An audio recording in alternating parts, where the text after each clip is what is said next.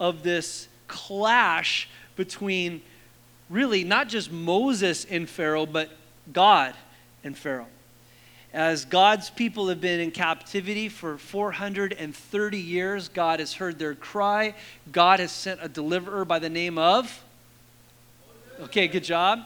Mitch. And uh, not, no, it's not Mitch, it's Moses. I was addressing Mitch, yeah. In the Hebrew, it's Mitch. Um, and Moses was obviously told to go into Pharaoh, say, Hey, God says, let my people go. Pharaoh says, Who is this God that I should obey him? And so, what we've been tracking with is God has been sending plague after plague after plague to show Pharaoh just who he is, to, heart, to, to, to break Pharaoh. Pharaoh has hardened his heart against God. God has honored that and hardened Pharaoh's heart, and things have just escalated and escalated and escalated. We saw last week that the, the, the, the plague last time was darkness, but now it's death. And so, what we're going to look at is um, this, this final plague that's going to be the proverbial straw that breaks the camel's back. This is going to be the one that, that expels them out of Egypt. It's deliverance by death. So here's kind of the approach tonight, and it's a hefty, it's not just this crescendo of a story. Guys, this is one of the most beautiful, listen to me, one of the most beautiful Old Testament types and pictures of our deliverance from spiritual death. This story, like maybe none other in the, in the, in the Old Testament, foreshadows what Jesus would come and do for us. And so uh, the approach I want to take is we're going to go all of chapter 11 and probably most of chapter 12 will stop just shy of the actual exodus of them actually leaving but we're going to look at this plague of death to the firstborn um, of every family in Egypt. And so, um, chapter 11 will be kind of the announcement or the promise of that plague. Chapter 12 will be some instructions and the actual uh, showdown. So, I'm going to try to move quickly through the text, track with me, and then we'll circle back. And I want to just extract, I think, what the main points that we need to take away tonight are. So, uh, chapter 11 in verse uh, 1.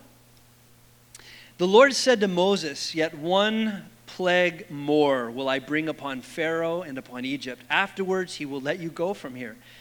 And when he lets you go, he will deliver you away completely. Now, speak now in the hearing of the people that they ask every man of his neighbor and every woman of her neighbor for silver and gold jewelry. And the Lord gave the people favor in the sight of the Egyptians. Moreover, the man Moses was very great in the land of Egypt in the sight of Pharaoh's servants and in the sight of the people. The roles have switched. Pharaoh's not the main man anymore. People are like, yeah, whatever. They're looking at Moses and going, you're the guy. This is, this is great. To get them ready, God says, here's what I want you to do. All you Hebrew people, go to your masters and ask them for silver and gold. And we're going to see that when they actually leave, they are they literally plunder the Egyptians. The Egyptians are giving them all their silver and all their gold, saying, "Get out of here." Now, doesn't this seem a little weird to you? Like, is that awkward? Like, um, can I have your silver and gold jewelry? But listen, God's not taking advantage of them. You could count this as back pay. This is back pay. Guys, they have been working uh, for nothing and they have been abused. And so they're getting some, if you would, back pay here. But it's all in preparation. Look at verse 4. So Moses said, Thus says the Lord, about midnight I will go out into the midst of Egypt and every firstborn in the land of Egypt shall die. From the firstborn of Pharaoh who sits on his throne, even to the firstborn of the slave girl who is behind the handmill, and all the firstborn of the cattle. There shall be a great cry throughout all the land of Egypt, such has never been, nor ever will be again. Verse 7 But not a dog shall growl against any of the people of Israel, either man or beast, that you may know that the Lord God makes a distinction between Egypt and Israel. And all these your servants shall come down to me and bow down to me, saying, Get out, um, all the people who follow you. And after that, I will go out. So clearly, Moses ha- is saying this before Pharaoh. Pharaoh basically had told Moses, I don't want to see your face again. The next time I see you, you're dead. But they're obviously in front of one another because look at it says in verse 9 Then the Lord said to Moses, Pharaoh will not, oh, excuse me, the verse 8. And he, that is Moses, went out from Pharaoh in hot anger. And the Lord said to Moses, Pharaoh will not listen to you, that my wonders may be multiplied in the land of Egypt. And Moses and Aaron did all these wonders before Pharaoh, and the Lord hardened Pharaoh's heart, and he did not let the people go out of the land. So, this is really important that we understand what exactly this plague of death is. The word firstborn is used four times in that section. And what he's saying is, he's saying, Pharaoh, this is not a threat. I am telling you what's going to happen. I am going to send death to the land of Egypt. And the firstborn of every household, and it doesn't matter if you are rich and you're the Pharaoh himself or you're some slave, it doesn't matter. Throughout the entire land, there's going to be death to the firstborn of every, of every family. Now, for those of you guys who've been tracking with the story, God's keeping his promise to what he said in chapter 4, verses 21 through 23, where in essence, God said to Moses to tell Pharaoh, Look, Israel is my firstborn son, and if you don't let my son go, I'm going to kill your son. And so he's making good on that promise. Um, so that's what's going to happen. That's the threat. Not threat. I don't like that. It's a promise. God's going to do this. Look at verse 10. It's kind of a summary statement. It says, Moses and Aaron did all these wonders before Pharaoh, and the Lord hardened Pharaoh's heart, and he did not let the people of Israel go out of the land. I like that statement because it's almost like after all of that, Pharaoh still didn't let him go out of the land. Uh, just kind of summing up all the, the previous nine plagues, can you believe that after all that, he still hardened his heart? Well, let's get into chapter 12. Now, in chapter 12, we know what the plague is going to be death to the firstborn. But in chapter 12, God is now going to make provision for salvation. Now, look at chapter 12, uh, verses 1 through 13. He's going to give instructions about the Passover. The Lord said to Moses and Aaron in the land of Egypt, This month shall be for you the beginning of months. It shall be the first month of the year for you. Tell all the congregation of Israel, um, that on the tenth month of this month, every man shall take a lamb according to their father's house, a lamb for a household. And if the household is too small for a lamb, then the nearest neighbor shall take according to the number of persons, according to what each can eat. You shall make your count uh, for the lamb. Verse 5. Your lamb shall be without blemish, a male, a year old. You may take it from the sheep or from the goats and you shall keep it until the 14th day of this month, and the whole assembly of the congregation of Israel shall kill their lambs at twilight. So, the first thing I want to point out to you is that um, he, he says basically, this thing that I'm going to do is, and we'll see this as we go on, it's, it's really going to mark a new beginning for this nation. So much so that he changes their calendar. Oh, they would have their, their normal calendar, but now what he's saying is we're going to start, if you would, a religious calendar. And this month that he's talking about, Abib or Nisan, he says this is going to be the first month of your religious calendar. And it would have been like, it's basically our March or April. And what he says is on the 10th of this, this month, Abib or Nisan, um, you're going to take this lamb or a goat, and you're going to hold on to it into your house until the 14th, and then you're going to kill that lamb um, on the 14th at twilight. So, what's happening here? What God is saying is this there's going to be death, but what you can do is you can take a lamb and kill that lamb, and that lamb will, in essence, be a substitution for the firstborn. So, hold on to that thought. That's the key thought throughout this whole thing. Again, this lamb, notice it couldn't just be any lamb, it had to be a lamb what? Without blemish. That means that it couldn't have any defects, anything wrong with it. It had to be a male, and it had to be a, a year old. And the idea there's in the prime of its life, and you might say, it's only a year old, how can it be a prime of its life? Well, they only lived about 10 years, so it's in the prime of its life. And you take this young, tender, innocent, without blemish lamb, and you're to kill it at twilight. And the idea of twilight is between the sunrises, and they, they say that um, it's from about 3 p.m. till 5 p.m. At the given signal, they're all to kill the lambs at the same time. We'll just keep going on with the story, and we'll kind of pull the string and pull it all together here in a few minutes.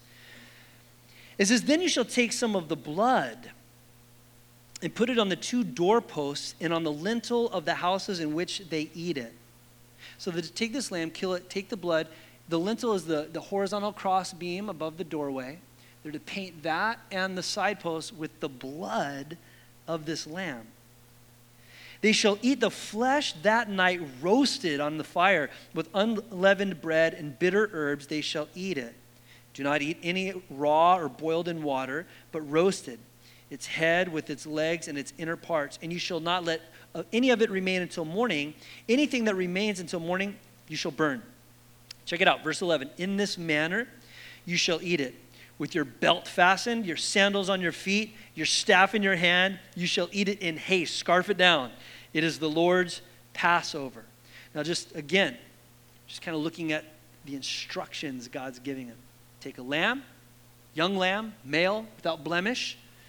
You're to uh, kill it, take the blood, smear it on the lintel and on the doorpost, and then roast that bad boy and eat it and, and eat it with some, some unleavened bread. And that, that'll be something that'll come up again later. And bitter herbs. And again, the bitter herbs would, would be to remind them of their bitter time in Egypt. And he says, just eat it, scarf it down. Notice, you know, usually dinner, I don't know about you guys, I don't come home from, you know, a day of work or whatever and just still keep my shoes on and my coat and, you know, like a staff in hand and eat. Dinner is usually like when you like let down your guard, you relax. And he's like, nah. He's like, I want your shoes on. I want a staff in your hand. I want your backpack. I want the U Haul parked in front of your garage, ready to go, padlock on, because you're going to eat this, and I'm telling you, it's going down. Can you imagine, by the way, just to crawl into their mindset, the anticipation this would be stirring up in them? Plague after plague after plague, there's been hope, let down, hope, let down, hope, let down. But then finally, God's like, get ready. You guys are out of here. These guys have never left Egypt. Do you understand that? They, ne- they weren't like from Canaan, the promised land, and in Egypt for a while. There's been generation after generation after generation after generation in Egypt. They've only heard stories. This is such a brand new thing about to happen in their life. No more slavery. And God's saying, get ready because it's going down. Well, then he says in verse 13, excuse me, verse 12. Now listen. He says, because I will pass, or for I will pass through the land of Egypt that night, and I will strike all the firstborn in the land of Egypt, both man and beast, which is kind of crazy. And on all the gods of Egypt I will execute judgments. I am the Lord. We have to pause there, right? Because throughout our whole study of the plagues, plague one, two, three, all through nine, we've been showing that the plagues were not random. They weren't just like God haphazardly, I don't know, how can I make their life miserable? I know frogs. No, it was very pointed because they had a god for, they had a frog god. And God was showing the impotence of their false gods and declaring there's only one God, Jehovah God. And so each one, he's knocking their little idols down. And now in verse, in, in, in the, the 10th plague, it's kind of like he's saying, look, on this one, we're just judging all of them. Just all of them. I, I remember uh, several years ago, I had the opportunity to travel to India and to Nepal and I was there doing some pastors' conferences with in, in, Kathmandu. I always like to just say I've been to Kathmandu because it sounds like like you're super cultured and well traveled. Anyway, um, but it's just the saddest thing. Like, good one of my closest friends is is Indian, and we were back visiting some of his family. He's just showing me all the very like just the god the, the idol factories, the idols everywhere, Hindus have zillion, you know, so many different gods, and, the, and it's just superstition and false, and so sad when you see people roped into false gods, whether it's one that an idol has been made or one we've erected in our hearts. But God says, Look, I want to make something real clear. I am the Lord. There's no God other than me. There's only one God. It's Jehovah God, creator of all things. And, and he says, and, and this is the final judgment on that. And then in verse 13, he says, The blood shall be a sign for you on the houses where you are. Look at this. This is so just so crazy. And when I see the blood, I will pass over you, and no plague will befall you to destroy you when I strike the land of Egypt. So, do we have the picture so far? The plague is death of the firstborn. God is providing a way of salvation. It's through this death of a lamb, the blood to be applied to the house, when the angel of death goes through, he passes over every house that has blood on it, every house that doesn't, even amongst the Hebrews, there would be, a, there would be death. Well, now there's kind of a, not, not a parenthetical, but he switches gears a little bit. And he's now going to give instructions about how they're going to memorialize this in the future. And I'm not going to spend a lot of time on it only because it, it reappears in the next chapter. So we're going to be like spending a lot of time on this uh, later anyway, but we'll just kind of get through it for now. He says, This day shall be for a memorial day, and you shall keep it as a feast to your Lord throughout all your generations as a statute forever. You shall keep it as a feast. Now he's instituting this brand new feast. He says, Seven days, verse 15, you shall eat unleavened bread. That is bread that doesn't have like yeast in it, it, won't rise. Uh, by the way, leaven is a picture in the Bible of sin. Uh, but the idea here is that they had to leave in haste. They didn't have time to let the bread rise. They just had to eat it flat, if you would. He says, For seven days you will eat unleavened bread, and on the first day you shall remove leaven out of your houses. And if anyone eats what is leavened from the first day to the seventh day, that person shall be cut off from Israel. And on the first day you shall have a holy assembly, and on the seventh day a holy assembly. No work will be done on those days, but what every, uh, everyone needs to eat, that only or alone may be prepared by you. And you shall observe the feast of unleavened bread. And for this very day I brought you uh, your host out of the land of Egypt. Therefore you shall observe this day throughout all your generations as a statute forever. In the first month, from the 14th day of the month at evening, you shall eat unleavened bread until the 21st day of the month in the evening. For seven days, no leaven is to be found in your houses. If anyone eats what is leavened, that person will be cut off from the congregation of Israel, whether he's a sojourner or a, a native of the land. You shall eat nothing leavened. In all your dwelling places, you shall eat unleavened bread. Did you make that clear? No leaven. uh, one of our trips to Israel, again, is my travel log tonight, I guess. Um, one of our trips to Israel it happened to fall on the Feast of Unleavened Bread. And really, it's two feasts pressed into one because it's really the Passover, which is the 14th, which is the first day of unleavened bread, and it goes for that week. And so, leading up to that, every home, every observant home in Israel, they go throughout the house and they look for any crumbs, any treats, any Twinkies hiding uh, somewhere, and they sweep out all the leaven. And it's you know supposed to be this idea of searching your heart or whatever. But they told us in our hotels, they're like, look, they're going to come into your hotel while you're out touring. So if you have any snacks out, they will throw them away. So hide them in your suitcase. A little pro tip for you on your next trip to Israel. Hide your goodies if you go on unleavened bread. So again, this is the whole point of this is they're going to memorialize this event. And again, we're going to talk about it more later, but just for now, we'll just let it settle that, that God is in essence saying, um, what's about to happen is something I want you to teach your kids, and it's going to be, and it is until this day, uh, something that in Israel uh, they celebrate and remember. Well, look at verse 21. Now he's getting back to instructions. Then Moses called the elders of Israel and said to them, Go and select lambs for yourselves according to your clans and kill the Passover lamb. Take a bunch of hyssop and dip it in the blood that is in the basin that it would be at the bottom of the door. Touch the lintel and the two doorposts with the blood that is in the basin. None of you shall go out of the door of this house until morning, for the Lord shall pass through to strike the Egyptians.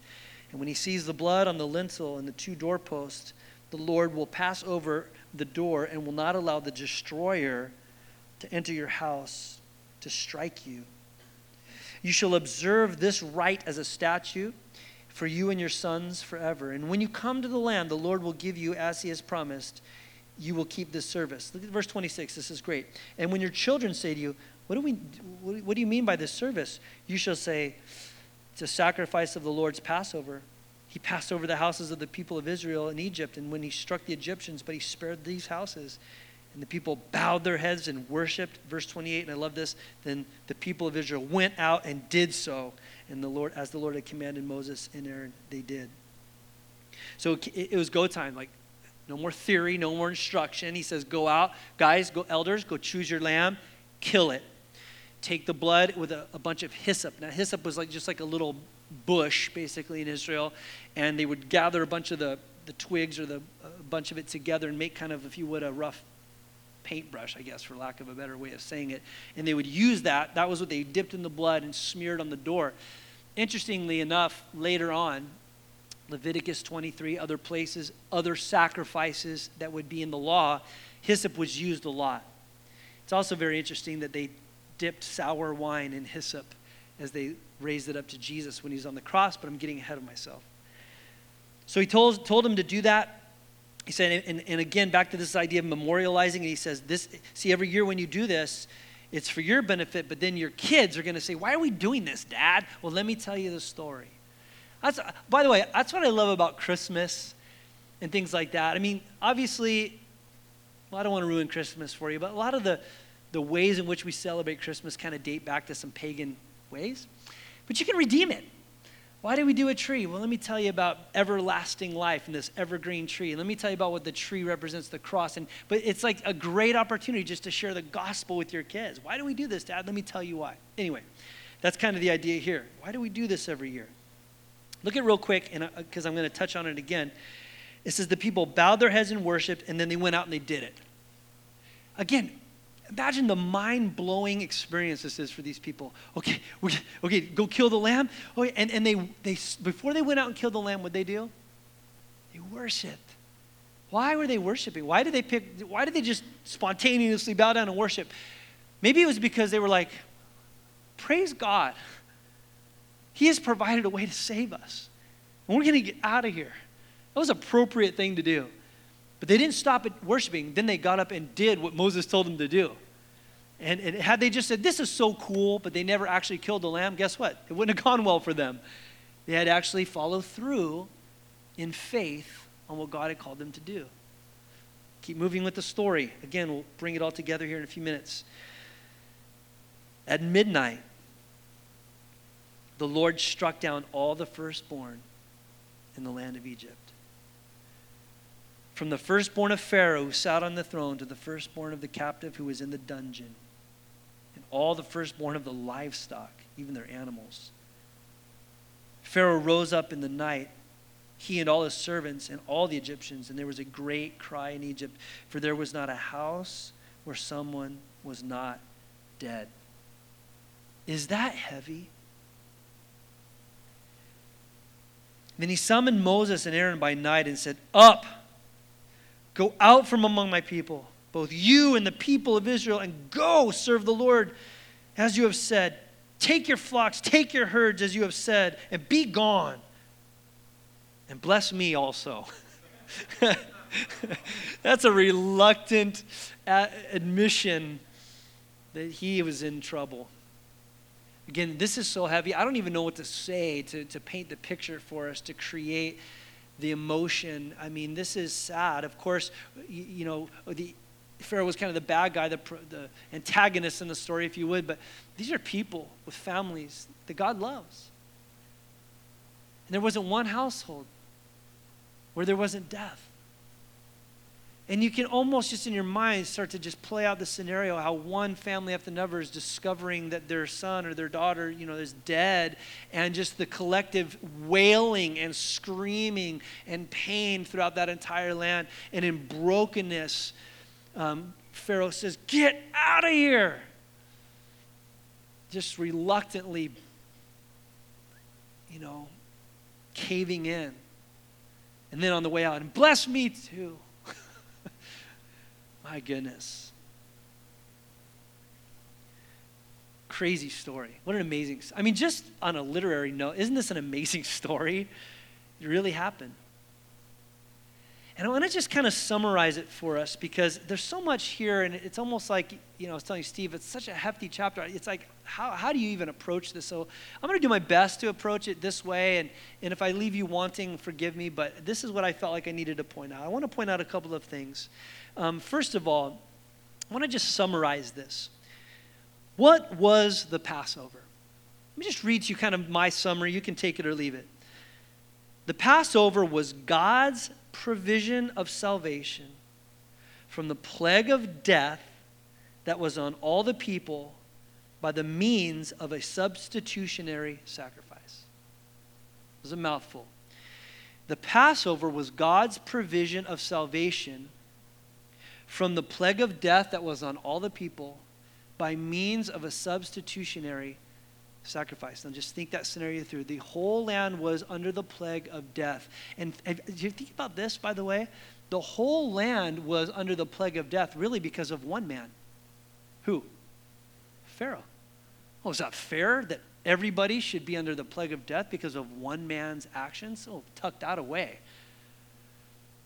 But be that as it may for now, yes. But God provided an escape. He provided a way of salvation. And that way of salvation was via a lamb. And there's three things I want you to note. And if you are a note taker, maybe jot these down or at least think them through with me. Here's three things about this sacrifice that are important. And then we're going to make that, we're going to put the clutch in, switch gears, and make it relatable to Jesus. And it's not hard to see. Number one, this was God's exclusive provision of salvation. It was exclusive. In other words, God didn't say, okay, I'm going to give you two or three options, whatever you'd like to do, just to pick one of them and it'll work. What did he do? He said, There's going to be one way out of this mess. It's exclusive. And I, I'll bet you 10 bucks, like I always say, that not one of them was like, I don't know about this. Why, why a lamb? What if I want to maybe paint my house with blue paint? You know, I, I, bet none of them were like, really, just one way, Moses? I bet all of them were like, Hallelujah, there's a way, period. Maybe that's why they got down in worship like, death is coming and there's a way out. There was no squabbling over, like, really, just one way? Silly to think about. Number two, number one was it was exclusive. Number two, it was vicarious. I, I use that word on purpose because it comes up a lot the more you're around Christian circles. And it's a good word to know. Here's the actual definition of vicarious vicarious means it, it means taking the place of another or standing in as a substitute the whole this is the whole point of this sacrifice. It was vicarious in nature. It was substitutionary in nature. It was very clear to these guys exactly what was happening when they took that innocent little lamb and took the knife to its throat and slit it and the blood drained out and that thing died and they're cutting it open and they're swashing around in the blood and slapping it on the door. Like they understood something. What? This lamb is dying so he doesn't have to Instead of my son dying, this lamb is standing in his place. He's vicariously dying for him. The idea of substitution is huge in this discussion. They understood that. Thirdly, it was exclusive, it was vicarious, and number three, it was done in faith. Think about that. As Moses is explaining this means of salvation, I wonder if some of them were like, but I just, how does this work? I don't get it. That may have been true. But they were like, but this is what God said to do, so I'm going to do it. And I guarantee parents were like in faith, Lord, I don't want him to die. I don't want my son to die. Or my, uh, so I am doing this. I don't understand why we're slurping blood on the house, but I'm doing it in faith. There was faith being exercised. I bet you there was like a little pressure from the firstborn in the family too, if they understood what was going on. Can you imagine my, my you know, you probably other dad, you missed a spot. Let's just paint, in fact, let's do the whole house. Like, his life is on the line. This may really sound elementary, but it's, it's foundational because we're to make the switch now. See, this was, the Passover was God's provision of salvation from the death, the plague of death that was on all the land by means of a substitution. It was exclusive in that it was the only option. It was vicarious in that it was a substitution, one for the other. And three, it was done in faith. Now let's talk about what this means for us. And I know you guys are tracking with me. I know you've connected the dots already, but let's just hear it out loud. What is this picture for us? Why is this chapter so impactful for us? Because listen, Jesus is God's provision of salvation to a whole world that is under the curse of sin and death by means of a substitutionary sacrifice. And let's think through the elements of their situation and the elements of the greater situation. Number one is the whole world is under the curse of death because of one man's actions.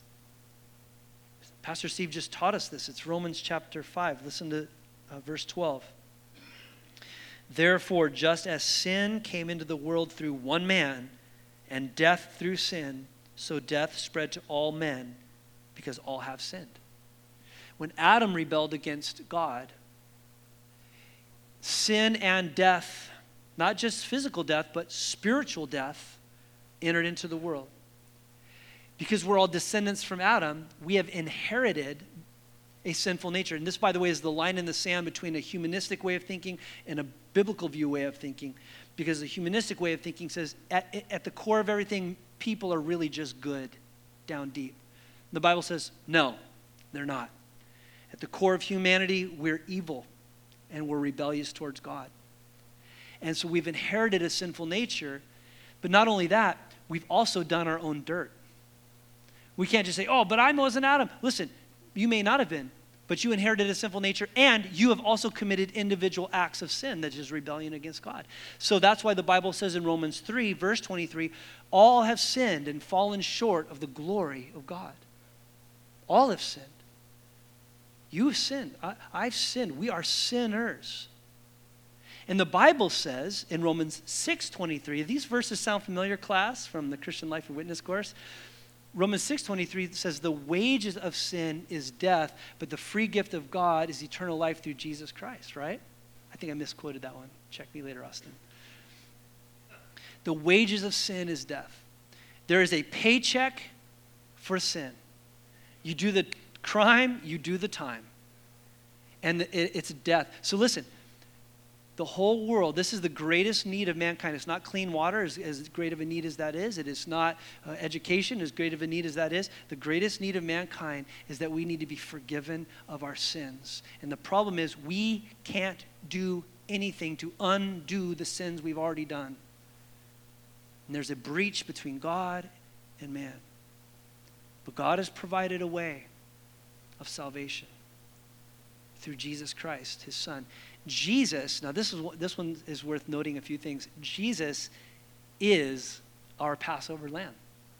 That lamb that they killed back then in Moses' day, and all the subsequent lambs that died, all the way up to, were all foreshadowing and picturing Jesus as the ultimate Passover lamb. And by the way, this isn't one of those uh, typologies where we have to like make a stretch or guess. Jot down 1 Corinthians chapter 5, verse 7. It says, Christ, our Passover was sacrificed. The, the New Testament, by inspiration of the Holy Spirit through the pen of Paul, translates, uh, makes this, makes this you know, easy for us. He says, Jesus was the Passover lamb. It was all pointing, it was like big flashing neon arrows to Jesus. He's the Passover lamb. And think it through the details of that Passover lamb. He was, by the way, without spot and without blemish. Listen to Romans, or excuse me, Hebrews 9:14. Hebrews 9:14 for your notes. It says, "How much more will the blood of Christ, who through the eternal Spirit offered himself without blemish to God, purify our conscience?" 1 Peter chapter 1, verse 18. Knowing that you were ransomed from this futile way inherited from your forefathers, not with perishable things such as silver or gold, but with the precious blood of Christ, the Lamb of God, without blemish or spot. Hebrews chapter 4, verse 12.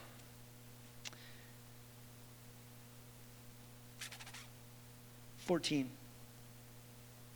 Since we have a great high priest who has passed through the heavens, Jesus, the Son of God, let us hold fast to our confession. Verse 15 We do not have a high priest who is unable to sympathize with our weaknesses, but one who in every respect was tempted as we are, yet without sin. Jesus, 100% man and 100% God, is the only one that was the spotless person. Does that make sense? He's the only one that could qualify to be the sacrifice because he's the only one that went through 33 years of life without sin. Why? He was born of a, a woman, mankind, but his father was God. He wasn't in, he didn't inherit the sinful nature, but then he navigated life perfectly and never sinned one time, didn't get angry and kick his dog one time, didn't gossip one time, didn't lie one time, didn't have lustful thought that he entertained one time. He was without spot and he was without blemish. Amen? Yeah. Not only that, um, remember, by the way, just to po- punch that point home. Pontius Pilate, when he stood before Pilate, three different times says, I find no fault in him. By the way, he rode into Jerusalem on the 10th of Nisan and was, if you would, examined for those four or five days by the religious elites, just like the lamb would have been brought into the house on the 10th and looked over to make sure there's no blemish. They could find no blemish in the lamb, and when they examined Jesus, they could find no blemish on, on him. Then on the 14th of Nisan, they killed the lamb. Jesus died on the 14th of Nisan at twilight. From 12 to 3, it was complete darkness over the land. And it would have been from about 3 to 5 that they would have been, at the moment Jesus was dying on the cross, outside the city gates on the Temple Mount, they were slaughtering the Passover lambs for the memorial celebration. Jesus literally died at the same time, on the same day that the Passover lamb died. He was from among the flock, 100% man. He was killed, I told you, on the 14th of Nisan. Um, I think it's interesting that, that hyssop was used. I already gave that one away, but they used hyssop for the blood to apply. They used hyssop in other sacrificial um, ceremonies later on. And it was in John 19 that they offered up Jesus sour wine on a stick with hyssop at the end. And it was all pointing to Jesus, Jesus, Jesus. One last one we didn't get to, but if you glance over to chapter 12, verse 46, it says, um, and you shall not break any of his bones. The lamb wasn't to have bones broken. Jesus on the cross died on the cross the sun was going down. They're like, we got to hurry this thing along. Uh, Rome ordered for the legs of the ones being crucified to be broken. Why? Because if you broke the legs of somebody being crucified, now they couldn't stand up on their legs to give themselves air. They suffocated. They died that way. That's why they broke their knees. They broke their legs. But when they came to Jesus, he was already dead. So instead of breaking his legs, they shoved a spear up into his side where blood and water came out. And the commentary in John 19 is thus fulfilling the scriptures. And it's circling back to this. Hands down, Jesus is that lamb. Jesus is God's provision of salvation to a world under sin and death by means of a sacrificial or substitutionary sacrifice. And real quickly, there's three things again. That sacrifice was exclusive.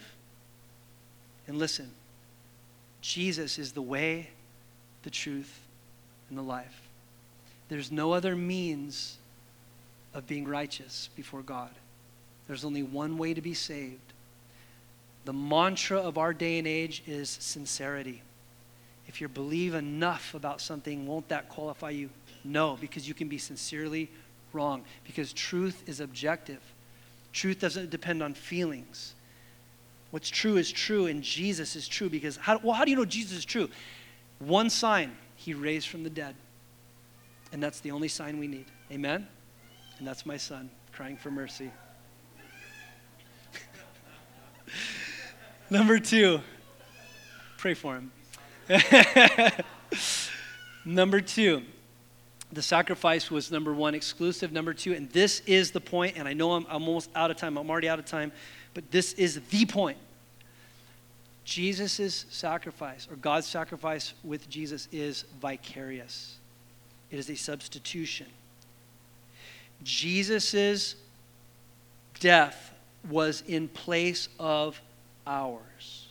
And this is where it gets real sticky because we are living in a very, not only liberal day and age, politically and all the rest, but theologically liberal day and age, where more and more mainline denominational uh, groups are departing from this idea because they, they like Jesus, they just don't like a bloody Jesus. And they want to believe in God, but they don't want to believe in a God that has wrath and a righteous God. We want to say God is love, love wins, God, love, love, love. Yes, God is love, but God is also just. The Bible says that life is in the blood, Leviticus 17 or 11, 17. In Hebrews, I, I just got a slew of verses I can't go through, but listen, I just want to make this very clear. The Bible teaches that when Jesus was on the cross, he was absorbing the wrath of God for the sin we committed. Sin is rebellion against God, and it deserves wrath. It, it, it, stores up wrath. I don't know if I want to believe in a God that has wrath. Think this through for a minute. How do you feel when you read in the paper or the news that somebody kidnaps a five year old girl and violates her and kills her? What does that do to you? I don't know what it does to you, but it gets me angry. Somebody has to pay for that.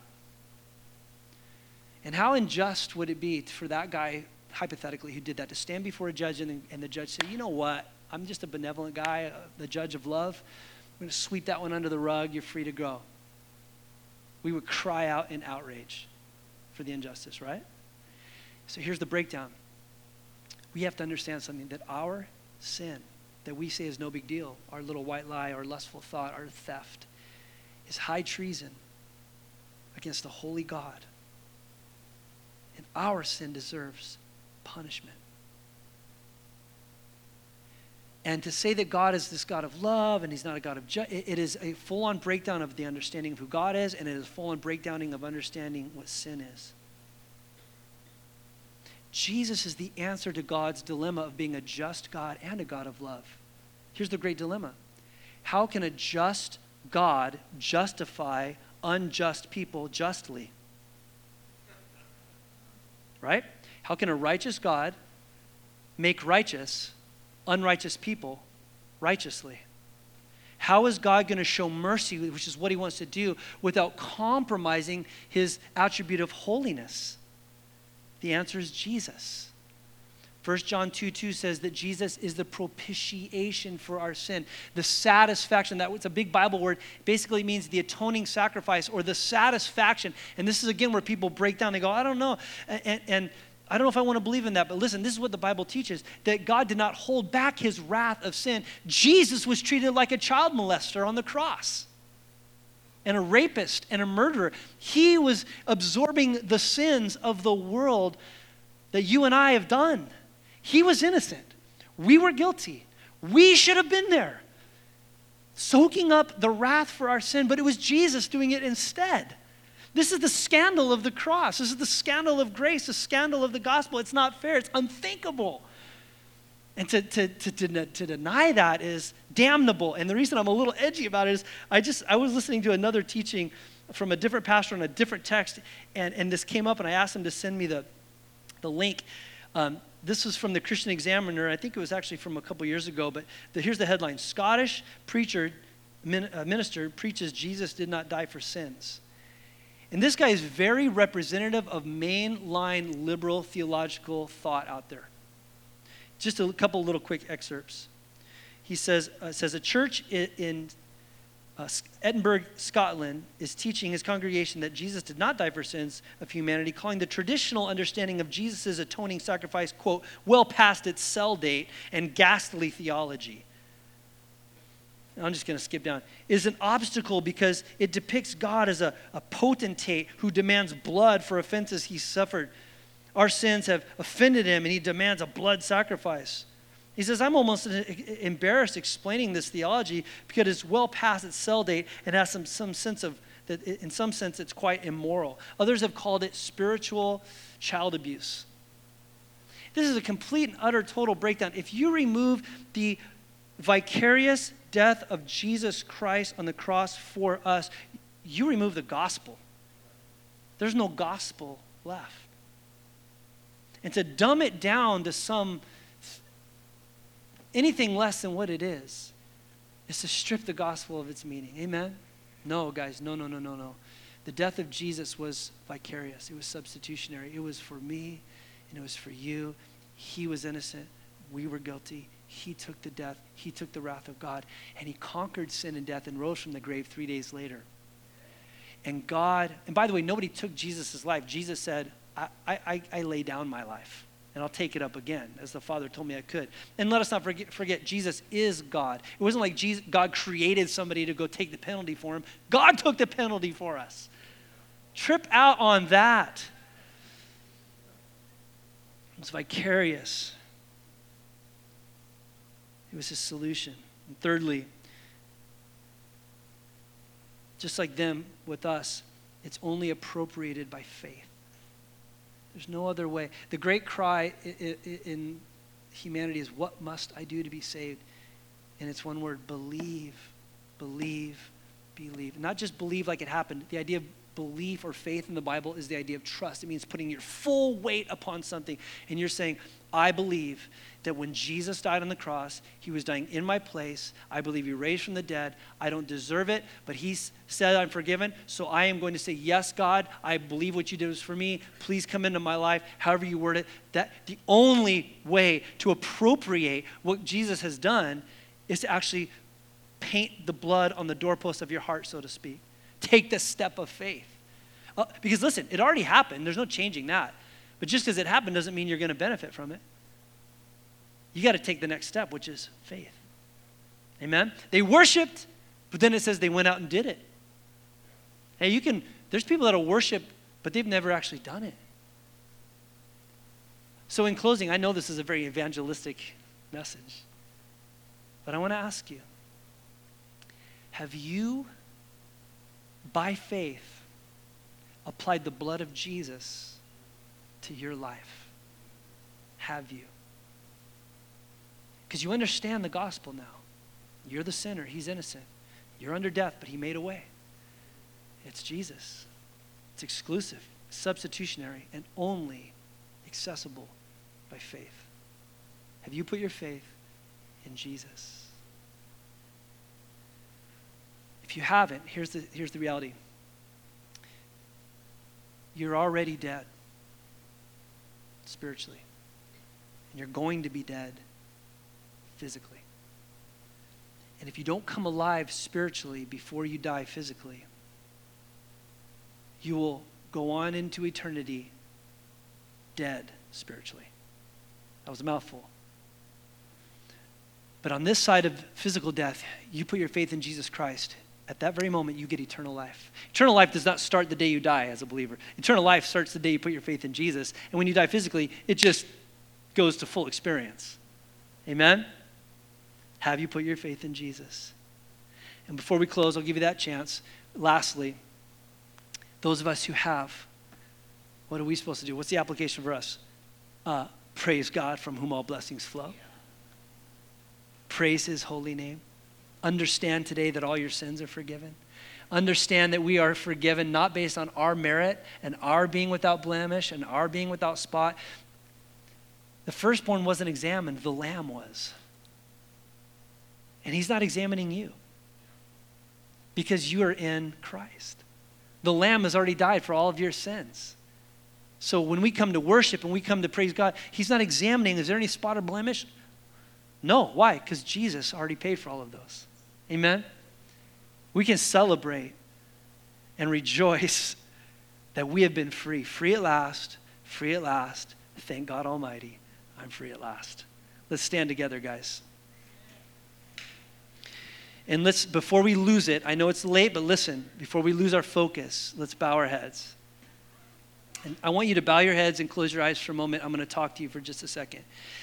If you've never put your faith in Jesus, because it's very possible to come to church and not have put your faith in Jesus.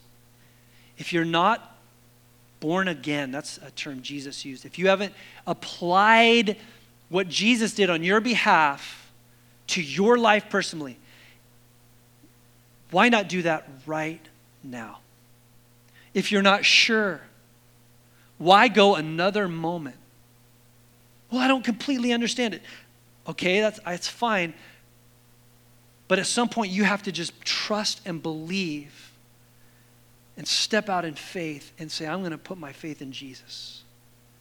So, with our heads bowed and our eyes closed, I'm just going to ask right now is there anyone here tonight, by a show of hands, I just want you to raise your hand up to me, let me see it, that you say, I want to re- receive Jesus tonight as my Savior. I want to know and I want to make sure, I want to put my faith in Him right now.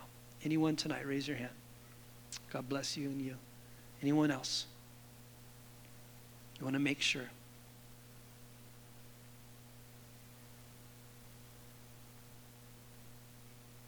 See, I'm not going to assume anybody, just because you come to a Wednesday night Bible study, that we're all saved.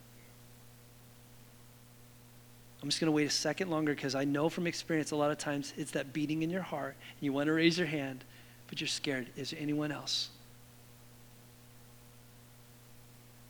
All right. Praise the Lord. Now, I want to say a prayer, but you have to say it because I can't get you to heaven.